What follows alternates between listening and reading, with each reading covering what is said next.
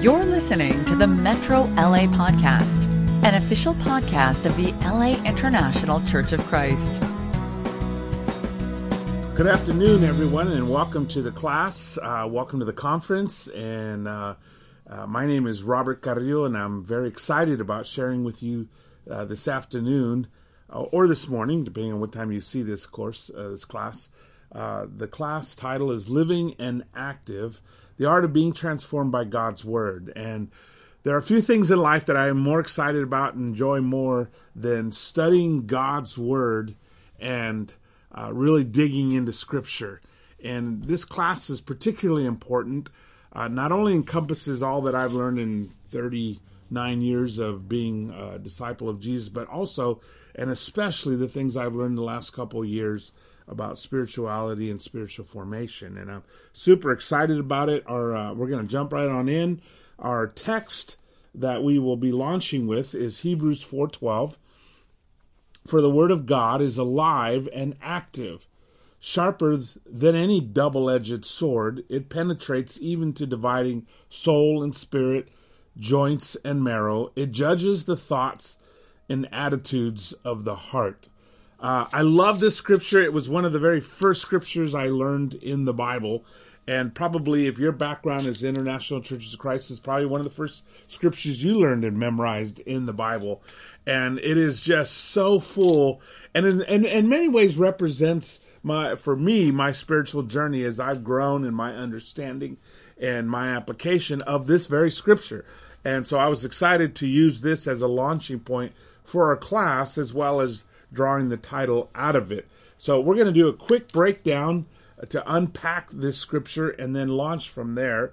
Uh, we'll do a little uh, philological criticism here and looking at the language um, and we read it again for the word of God is alive and active. Some of you probably remember it in the older NIV as living and active, sharper than any double edged sword. Uh, it penetrates even to dividing soul and spirit, joints and marrow. It judges the thoughts and attitudes of the heart. And uh, if we go into the Greek, and this is where just you know, you, you gotta love scripture. How it, it, it's like a treasure box. You open up and it's just full of jewels. You know, and there's some fantastic jewels in here. If we look at the very first line in the Greek, zon garchologos to theo kai energes kai tom, tomeutotros tomeuteros uper pusan. Let me just stop there. Uh, already two two of the words that just jump out, and these are key words for us in this study is, of course, zoe, which is life, and energes, which is energy. And zoe, of course, probably a lot of us already know that there are two key words in, in, in Koine Greek that are used uh, for life, and that is bios, which all living creatures have bios. Trees have bios. Insects have bios. But there's another word, zoe, that means much more than that. It is the quality of life, the meaning of life, the, the joie de vivre, you know, the, the, the purpose of life, the joy of life. This is the word Jesus used when he promises to bring us life, life to the full, that zoe, the meaningful, joyful, purposeful life, the life that we were designed to live as creations of God, as the children of God, as as as those made in the image of God. This is Zoe, and the Bible gives us Zoe. It gives us life. It gives us uh, what is meaningful, what is important, what really matters, what on our dying on our deathbed, what we are going to most rejoice in and be grateful for. We, nobody regrets living Zoe or having Zoe. Everyone cherishes Zoe. It's the it's the connection, the joy of life, and this the Bible says is what the Bible gives us. Is what the Word of God gives us. Zoe and energies, the power, the the strength, the the energy necessary to carry out this life and to live this life. And many of us, when we uh, first approached Scripture or, or learned it as as as youth, it began to have an impact on us. Many of us who learned it later in life, maybe in college or as adults, it was a dynamic force in changing our lives and changing how we thought, how we felt, how we approached life, and just gave us a resurgence of energy, of how we lived, right? But he goes on and he talks about it being a double edged sword and how it penetrates even to dividing soul and spirit, joints and marrow. And I love this because, you know, he, of course, soul and spirit, psuche and pneuma, uh, the, the, the, the innermost, the invisible. It, he talks about the spirit, the, the, um, the joints and marrow, our bodies, uh, what, what is, what is, un, what we cannot see, right? It's there, it's visible, but we cannot see it. And then, of course, he talks about uh, thoughts and attitudes, um, and and actually attitudes of the heart. So here's our mind and our heart, which of course goes back to the Shema prayer. To how are we supposed to love God with all our hearts, our minds, our souls, and our body, with with ourselves, right? With our very self, and and how we love God, how we connect to God. It's not just a mental collect- connection. It's not just a rational connection, but it is a connection of all that we are, all that that that is our being, our consciousness connects on every level, mind, body, and soul. And that's what the Word of God connects with. That is what bring the Word of God brings life to and energy to. And that's just I just love this. It's like a diving board of as we jump into spiritually connecting to God's word for transformation, right? It's important to understand the power of God's word. In Genesis 1, God says, Let there be light, and there was light. In Hebrews chapter 1, we read, The Son is the radiance of God's glory and the exact representation of his being, sustaining all things by his powerful word. You know, we know that, that the Bible is the written word of God and Jesus is the living word of God. But note how the, the, the power that comes out of merely his word, his word. You know, when, when many of us study the Bible early in life, or at whatever point you came around to making a decision to be a disciple of Jesus, it impacted us. It wasn't merely the transformation of uh, the, the, the transfer of information. It wasn't merely a logical or rational argument. It was much more than that. It was transformative. It changed us dramatically. It changed us from the inside out. That is the power of God. That is the energes, energes of God. That is what we're talking about. And I think oftentimes we, we look at our Bibles and we think of our Bibles as just a really good book and yes, it's from God, and yes, it's valuable, but we don't understand the very words written in it are transformative. They are powerful. The entire creation was made merely at the word of God. He spoke, and it was so. And it says in, in, in Hebrews that he sustains all things by his powerful word. All things, the electricity that is surging through this light that's launching photons that give us light, the, the sun that warms the earth, the air that we breathe, the energy necessary for our lungs to expand and contract, the energy necessary for our heart to beat our entire lives. All of that is sustained by the powerful word of God. Life itself is sustained by the power of the word of God. So, so, how big is this? How important is this? You know, Nehemiah 8, I, this is one of the, the classic and most uh, just wonderful scenes in Scripture. We read in, in Nehemiah 8, it says, And all the people gathered as one man into the square before the water gate. And you remember that, that Ezra and Nehemiah had returned to rebuild Jerusalem, to rebuild the wall, and they found the book of the law. So all the people, they gathered everybody together and they told Ezra the scribe to bring the book of the law of Moses that the Lord had commanded Israel. So Ezra the priest brought the law before the assembly, both men and women and all who could understand what they heard, on the first day of the seventh month. And he read from it facing the square before the water gate from early morning until midday, in the presence of the men and the women and those who could understand, and the ears of all the people were attentive to the book of the law. What, a, what an incredible scene here. They find the book of the law. They can't wait to hear it. obviously this is not just a book. Obviously this is not just a gathering of information. This represents so much more. And they stood up and they read from the book from morning till noon. And and I love this, says all the people were attentive to the book of the law. Anybody who even could understand was there to try to understand, to try to experience this incredible event. And I think oftentimes we just don't understand how valuable the Bible is, how valuable the Word of God is. I love, I remember going to a, an Orthodox synagogue, and when the Torah was brought out, everybody stood up.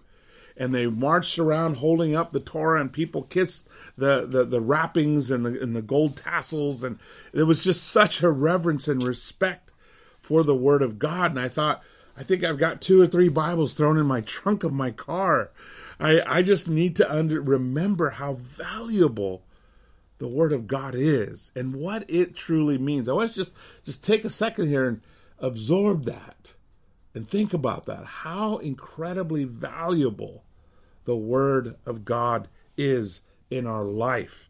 Paul told Timothy in 1 Timothy 4:13, "Until I come, devote yourself to the public reading of scripture, to preaching and to teaching. Public reading. Of course, the early church most likely followed the pattern of the synagogue, right? Where they would have time to read from the history, from the law, from the, the, the books of wisdom, from the Torah, the Tanakh, right? And and and that was built into the time together. That was the centerpiece. That was what was so incredibly important. And I believe that this this same pattern was carried through into the early church. And that's incredibly important because I think sometimes we we forget or we fail to realize that that reading scripture was really an elite privilege in many ways. Bibles were rare and pretty exclusive. Uh, you, you, you, you know, you, you had the issue that in the early days, in the first centuries, of course, there were a limited number of copies and everything was copied by hand all the way up until Gutenberg invented the printing press. So every Bible had to be handwritten.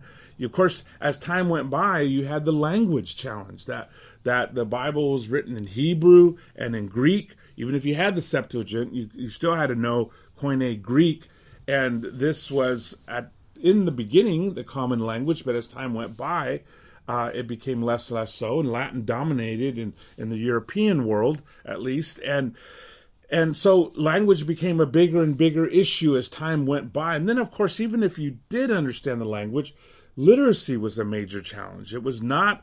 Uh, it was not something not everybody could read. In fact, very few had the privilege and the blessing of having an education. And and as time went by, it actually for a while became even less number the numbers of people who were literate. Uh, and even later on, when the Bible was translated into Latin, Latin slowly became a, a dying language and a language of the rich and the elite and the highly educated. Uh, and and so of course you know printing was an issue until the invention of the printing press by Gutenberg when when Bibles began to be printed and not only printed but printed in the vernacular printed in local languages. Of course he printed it into German which made it suddenly accessible to everybody which led to the Protestant Reformation. It started a revolution just the ability to be able to read the Bible. But even so, for up until recently, up until several hundred years ago, for the first 1500 to 1800 years, it was simply cost prohibitive. Bibles were so expensive because of all the things I just mentioned.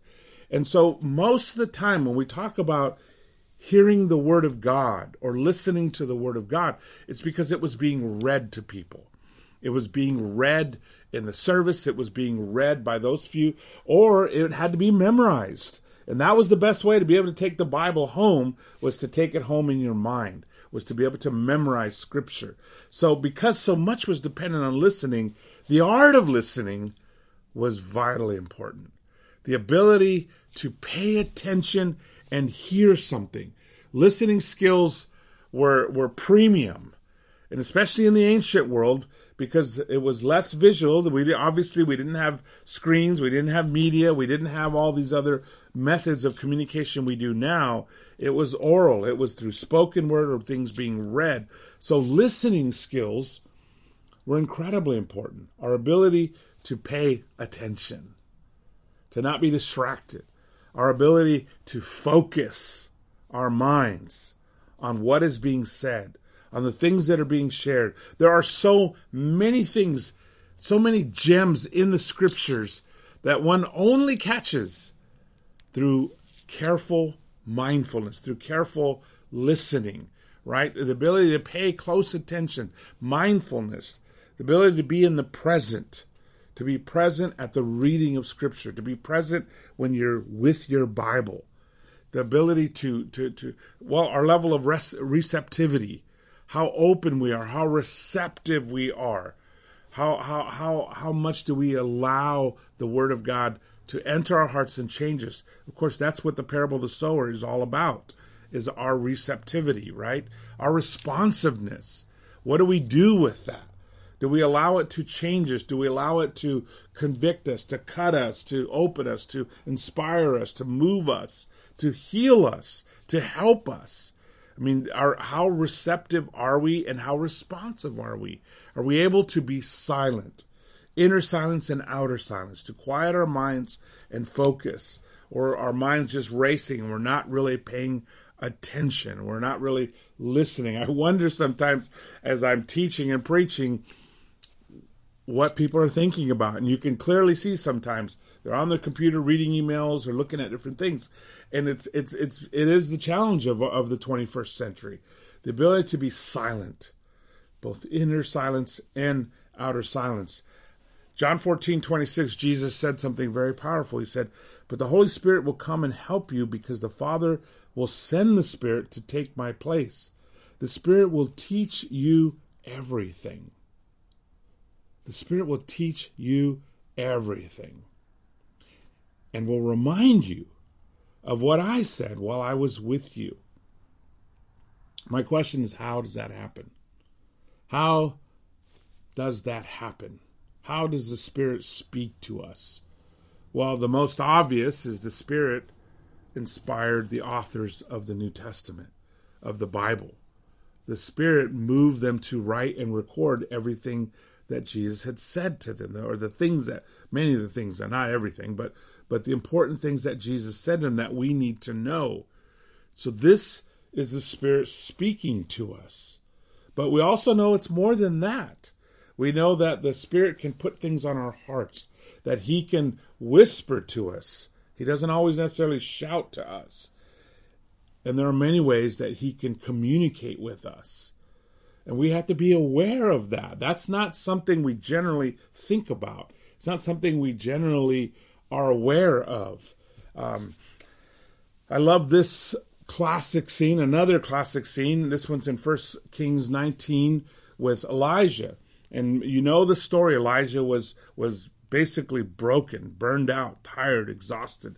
And he runs all the way to Mount Horeb. And it says, The Lord said, Go out and stand on the mountain in the presence of the Lord, for the Lord is about to pass by. Then a great and powerful wind tore the mountain apart and shattered the rocks before the Lord. But the Lord was not in the wind. After the wind, there was an earthquake, but the Lord was not in the earthquake. After the earthquake came a fire, but the Lord was not in the fire. And after the fire came a gentle whisper. A gentle whisper. When Elijah heard it, he pulled his cloak over his face and went out and stood at the mouth of the cave. What was the point here?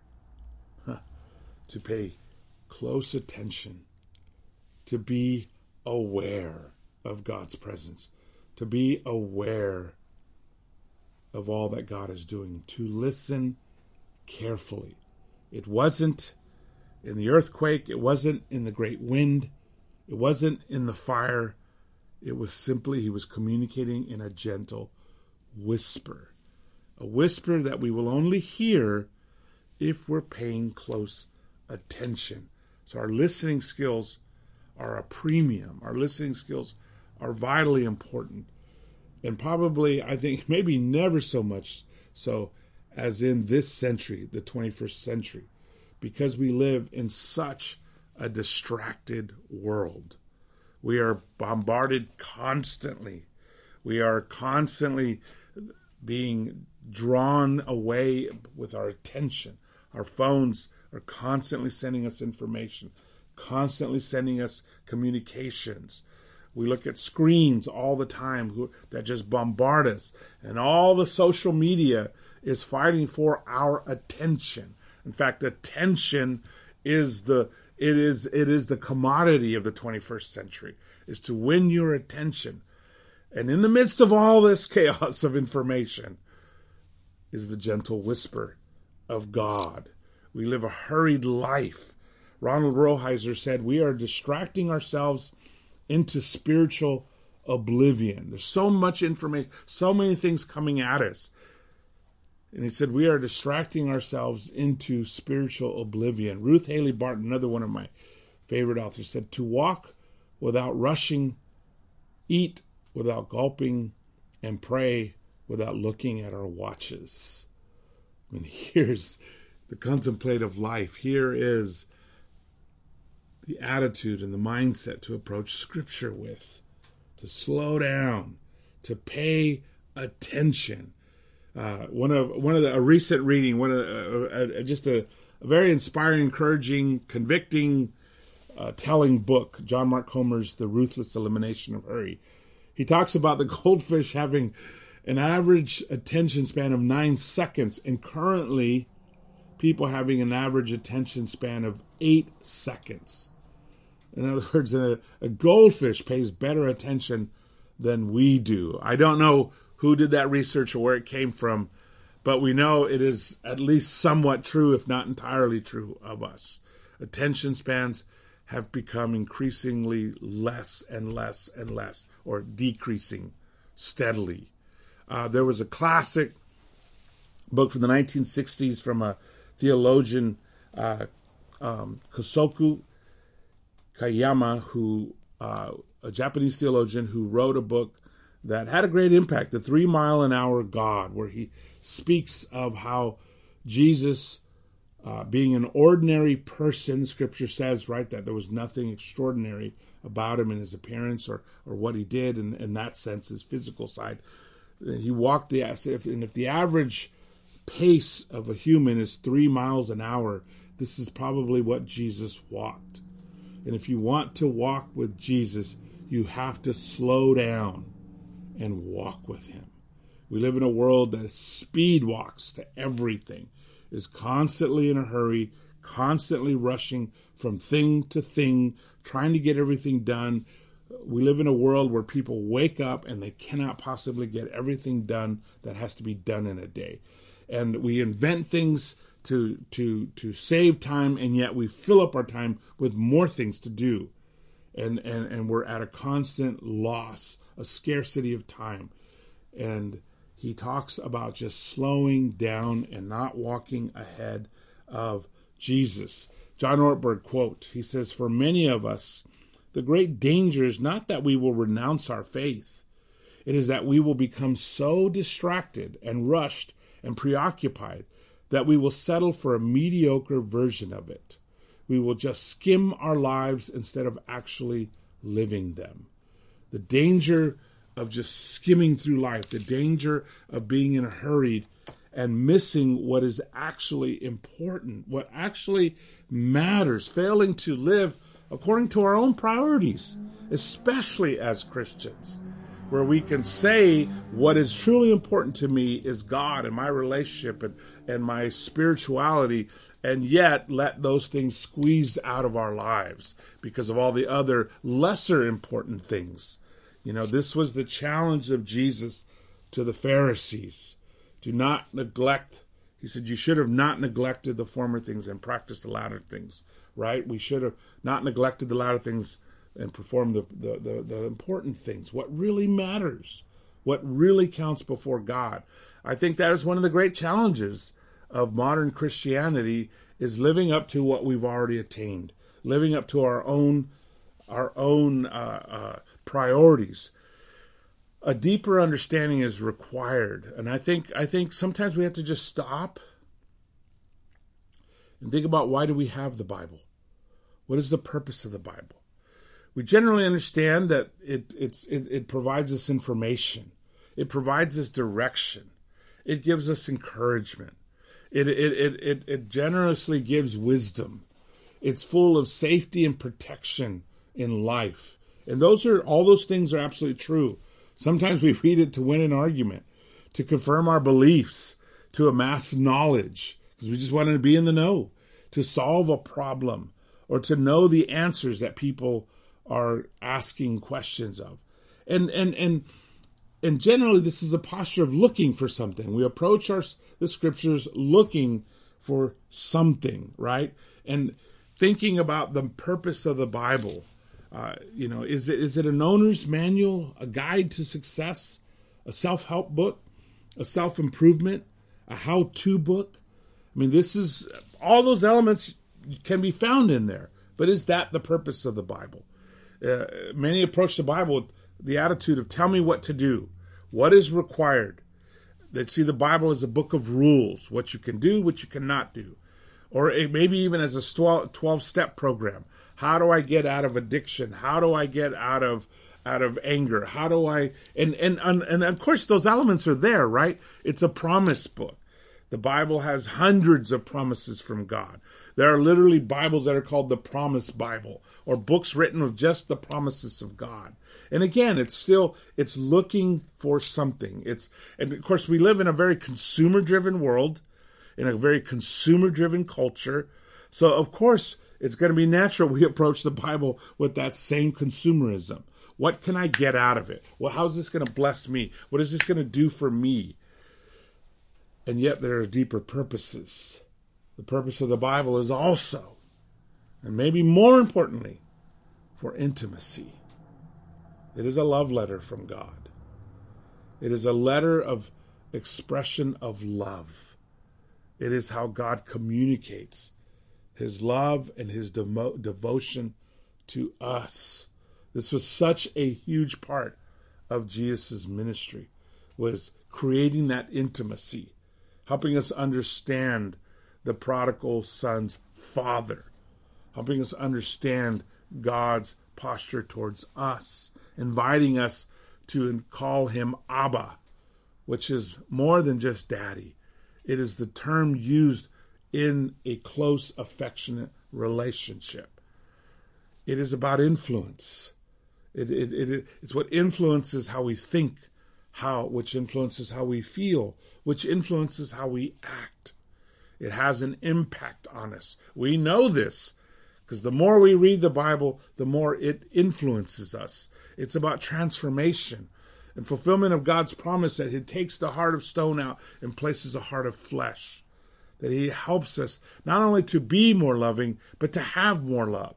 Not only to to to ask or not only to strive to be pure, but to actually give us a heart of purity, to help us become these things that God offers. It is a book of revelation where God reveals himself to us. He reveals the truth to us. He reveals things that only come when we take the time to accept and to have a revelation. It is a book that has to be approached with open hands, where we create the space for these things to happen to us.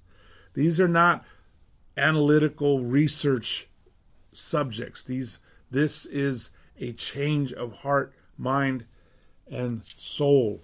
Uh, in Ephesians 1.17, he says, I keep asking that God, that the God of our Lord Jesus Christ, the glorious Father, may give you the spirit of wisdom and revelation, so that you may know him better. I pray that the eyes of your heart may be enlightened in order that you may know the hope to which he has called you, the riches of his glorious inheritance in his holy people. I mean, what what an amazing scripture! What an amazing statement! Did you catch that? Did you did you catch what he said there? He said that that they may give you a spirit of wisdom and revelation, so that you may what know him better. Knowing God is essential to all these things that we are doing in Christianity. Jesus said, I will tell them, Away from me, I never knew you. It was at the base of being God's people. I pray that the eyes of your heart may be enlightened, that we see with our hearts, not just our heads, not just the rational, logical transfer of information, not just understanding the history and, and, and, and the context of Scripture, but that our heart would see what God is saying to us, what He is showing us, and understand this hope that we enjoy. In John's Gospel, in chapters 20 and 21, we read about the resurrection of Jesus. Mary did not recognize Jesus until he revealed himself. She was standing right there with Jesus, and she did not recognize him until he revealed himself. Peter was fishing and Jesus came to him and spoke to him, he did not recognize Jesus until he revealed himself. And sometimes we have to have a revelation. Things have to be revealed to us. In Luke 24 13, on the road to Emmaus, the, the, the famous conversation between the disciples and they're walking with Jesus. And it says, Then their eyes were open and they recognized him. We have to have our eyes open many times. How many times in prayer or study we have these epiphanies? That is the Holy Spirit opening your mind, giving you a revelation. But we have to understand that's part of the process here. It's part of what we're doing. When I read or listen to the Bible, am I open? Am I receptive? I mean, this is, as I mentioned earlier, this is what the parable of the sower is all about. Is how soft is our heart and just because we've been in the church for decades does not mean that our hearts are soft. Remember, that parable was not given to Gentiles and to atheists. That parable was given to God's people to challenge our receptivity, to challenge how open we are to God's word. Uh, it was right after that where he, Jesus says the following. Okay, and this is a lot to listen, but go ahead and listen to this. He says, This is why I speak to them in parables because seeing they do not see, and hearing they do not hear, nor do they understand. Indeed, in their case, the prophecy of Isaiah is fulfilled that says, You will indeed hear, but never understand. You will indeed see, but never perceive. For this people's hearts has grown dull, and with their eyes they can barely hear, and their eyes they have closed, lest they should see with their eyes and hear with their ears, and understand with their hearts, and turn, and I would heal them. But blessed are your eyes, for they see, and your ears, for they hear. For truly I say to you, many prophets and righteous people long to see what you are, what you see, and did not see it, and to hear what you hear, and did not hear it. I think we have to remember that all those great prophets, even the early Christians and the apostles, they didn't have Bibles to be able to sit and just read. Boy, would they have loved to have this recorded, to be able to see those scriptures, to be able to hear the word of God and be encouraged by it. We are so blessed. But because we have the Bible, because we have church, because we even have good preachers, does not mean that we understand, that we see, that we hear what is being said. And this is the great challenge for us, I think, especially in the 21st century. The Bible makes over 100 promises of blessings, promises of peace, promises of joy, promises of freedom, promises of purity and confidence. It gives us great promises, things that everybody wants. Everybody, non Christians of every religion, of every background, everybody wants peace and joy and freedom and purity and confidence. And we, as God's people, should have the most abundant supply of this. And yet, like the world, we wrestle so much with anxiety, with depression, with guilt, with shame, with insecurity. Instead of the Bible helping us to dominate these issues, they often dominate us and cause us to struggle unnecessarily even. And I'm not saying that we won't have these things. Of course we will have them. We are not different from the world in the sense that we ha- we don't have struggles. We have the same struggles of anxiety and depression and guilt and shame and insecurity. The question is are we being set free by God's word? Is it giving us the life and the energy, the power that was promised? Could it be that we are failing to properly use scripture? Could it be as what Richard Foster said, we have not achieved a grasp of the Bible that is adequate to our needs. Adequate to our needs because the the word of God is living and active. Remember Jesus said this, you search the scriptures because you think that in them you have eternal life and it is they that testify on my behalf. We have to remember that many of the experts in the law failed to recognize the Messiah. It wasn't a lack of knowledge. It wasn't a lack of access to Scripture. They were missing something far more important.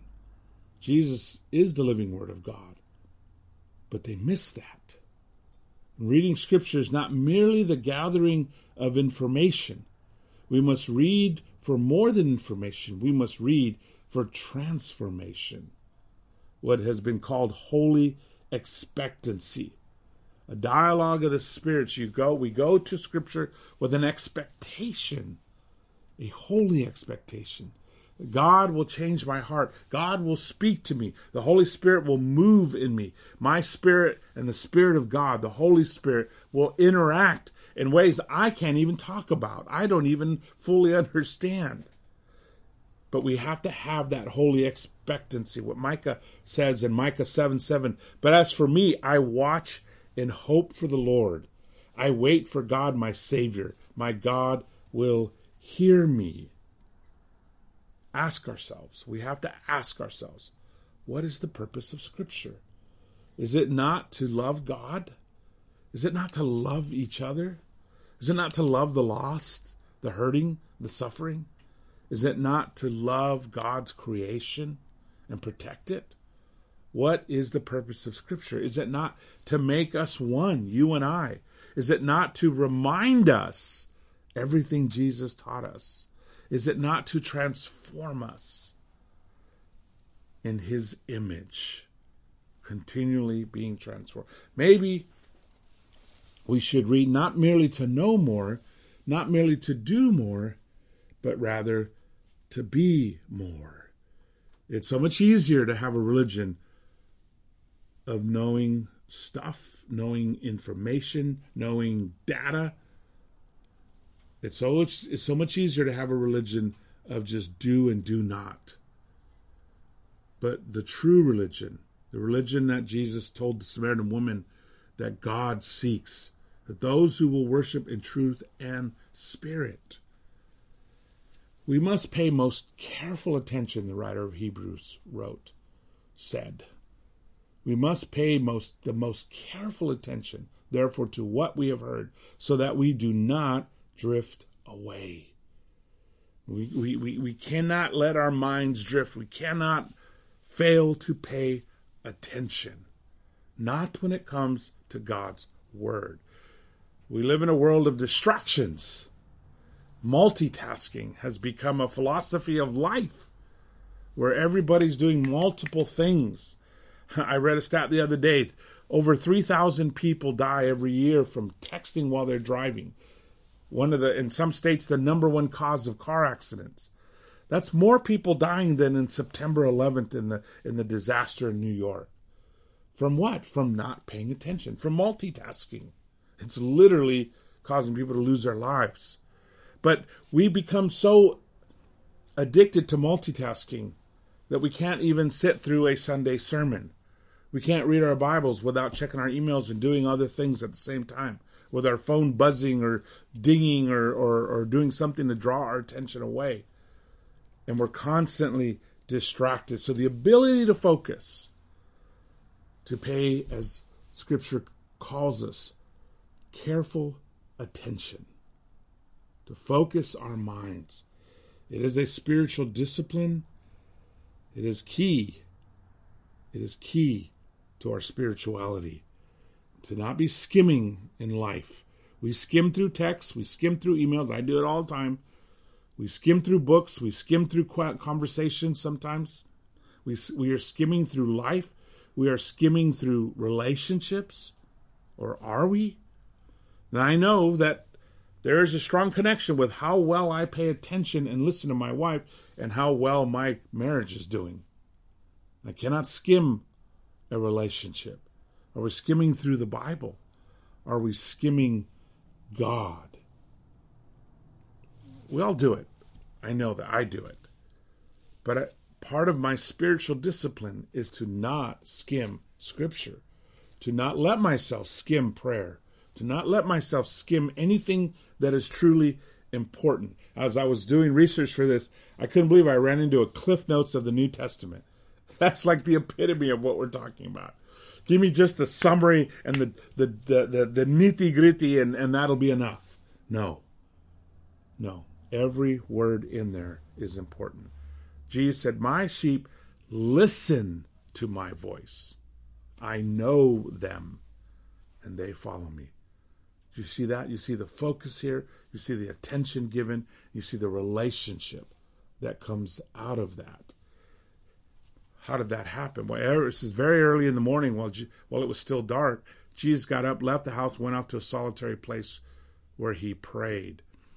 Jesus took the time, made the time, created the space, if you will, to connect and be close to God to to to to make sure and and and, and we all know that didn't happen once or twice. That that was Jesus' ethos. That was his way of being. It's recorded in Mark 14 and Mark 6 Luke 4 and of course right there in, in Mark 1 to take that time in silence and solitude to meditate to contemplate to be mindful to practice examen the time where you evaluate how am I doing? How's how, how, how's my relationship? When do I feel close to God? What is helping me to feel close to God. It's it's what spiritual disciplines are all about. These practices to ensure these things. They are not goals in and of themselves. The goal is never to to to perform spiritual disciplines. Spiritual disciplines are simply a tool. The goal is to be one with God. Is to hear the Holy Spirit when he whispers, when he speaks to us. And sometimes that involves getting away to a silent to, to, to have silence and solitude. Not once every three or four months, not on a sabbatical, not on not even merely the Sabbath, although the Sabbath is incredibly important, but even on a daily basis in a way of life, asking God for revelation, asking God for discernment, creating that space. And I know this is this is can be very challenging for us, especially with our cultural background in the restoration movement of everything being rational and logical and having that as our approach to scripture things that are mystical that are spiritual are experiential we tend to be very suspicious and sometimes even very antagonist towards we, we, we can have a bias against anything mystical. Oh, that's the Catholics. That's the Eastern Orthodox. Let them do that stuff. And yet, that stuff is exactly what Jesus did. It is exactly what Paul taught. I love this quote from Ruth Haley Barton, and we're starting to wrap up here. Uh, she says, There are times when a leader's deepest longing is to hear a word from the Lord. Beyond the muddle of our thoughts and ideas and brainstorming sessions, we long for an encounter with God that will penetrate all of that and bring some clarity to our situation. She gives the analogy of a jar of, of river water. When it's all shaken up, it's just you can't see through it. It's just a jar of mud. But as it settles, if you set it down and let it be still, the mud begins to settle and you end up with clear water or a clear mind, a clear heart, right? One of the great practices that we don't have time to go into, but I want to at least introduce it is Lectio Divina, or what is divine reading. And it's not an exegesis, which is not the things that we're learning about in this conference. It's not about exegesis, it's not about critical textual analysis. It's about reading for depth over breadth. It's about reading with mind, heart, and soul. It's about stopping to meditate, to contemplate, and creating space for revelation, for connection.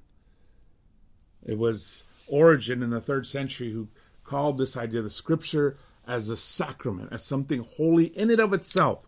That scripture in it of itself is holy. It has a power of itself, it being the word of God. To seek in reading, and you will find in meditation. Knock in prayer, and it will be open to you in contemplation. St. John of the Cross, a 15th century mystic. And he, uh, he uh, breaks it down. Of course, he weaves it into scripture, but how this process goes in Lectio Divina. And it's asking ourselves. In Romans 10.8, Paul writes, But what does it say? The word is near you and in your mouth and in your heart. That is the message of faith that we preach. Taking the time. There are four key elements. There's lectio, which is to read. There's meditation, which is to reflect. There's oratio, which is to pray. And then there's contemplatio, which is to contemplate. Now, I've read different models. They're, they're all very similar. They all have these four elements where you read, you reflect. You read again and you pray. You read again and you contemplate. And you're not breaking down the Greek and you're not breaking down the history. You're not looking at the literature. You're, you're just reading and reflecting and praying and contemplating. These are incredibly important practices that I think are essential for our spiritual growth and our spiritual formation. In Psalm 46:10 he says classic classic scripture is be still and know that I am God. Be still and know that I am God. If we just stop and consider this, just think about this to be still and know that I am God. There are a number of books that I would recommend for those of you who'd like to learn more. Uh, David Benner's Opening to God. These are all approaches to Lectio Divina and understanding the importance of the Word of God. Richard Foster's Life with God. Jan Johnson's Meeting God in Scripture. And my own website, which I am uh, working on right now to post even Lectio Divinas and meditations, thewayofthepilgrim.com. And those will be being posted in the coming months. Uh, I would encourage you, if you have the time and the interest, to go ahead and go there, thewayofthepilgrim.com. So, in summary and in, in conclusion, what are we talking about? We're talking about slowing down, about being still, quieting the inner silence of our minds, being silent, the outward silence, going to a place that is solitary, that is quiet, that is silent, asking God to give us insight, to reveal things to us. Keep your folder and your pen next to you because believe me, God answers that prayer. I have enjoyed so many, so much of my time with God in the last few years at a level that I never before even knew was was was possible. Uh, being present, being mindful, being honest about who we are and where we're at and what's going on inside us, being open, receptive to God's whisper, to God's nudge, to the Holy Spirit moving, contemplating the things that we are reading, meditating on them, and allowing ourselves to discover things that we did not see when we were skimming. And of course, obeying and practicing, which is a key component in all of this. This is the course, and I just end with this reading. And I want you to just close your eyes and just listen. Take a deep breath. Praise be to you, Lord. Teach me your decrees. With my lips I recount all the laws that come from your mouth. I rejoice in following your statutes. As one rejoices in great riches, I meditate on your precepts and consider your ways. I delight in your decrees. I will not neglect your word. God bless you and buen camino. You've just listened to the Metro LA podcast. For more information about our ministry, please visit metrolaregion.com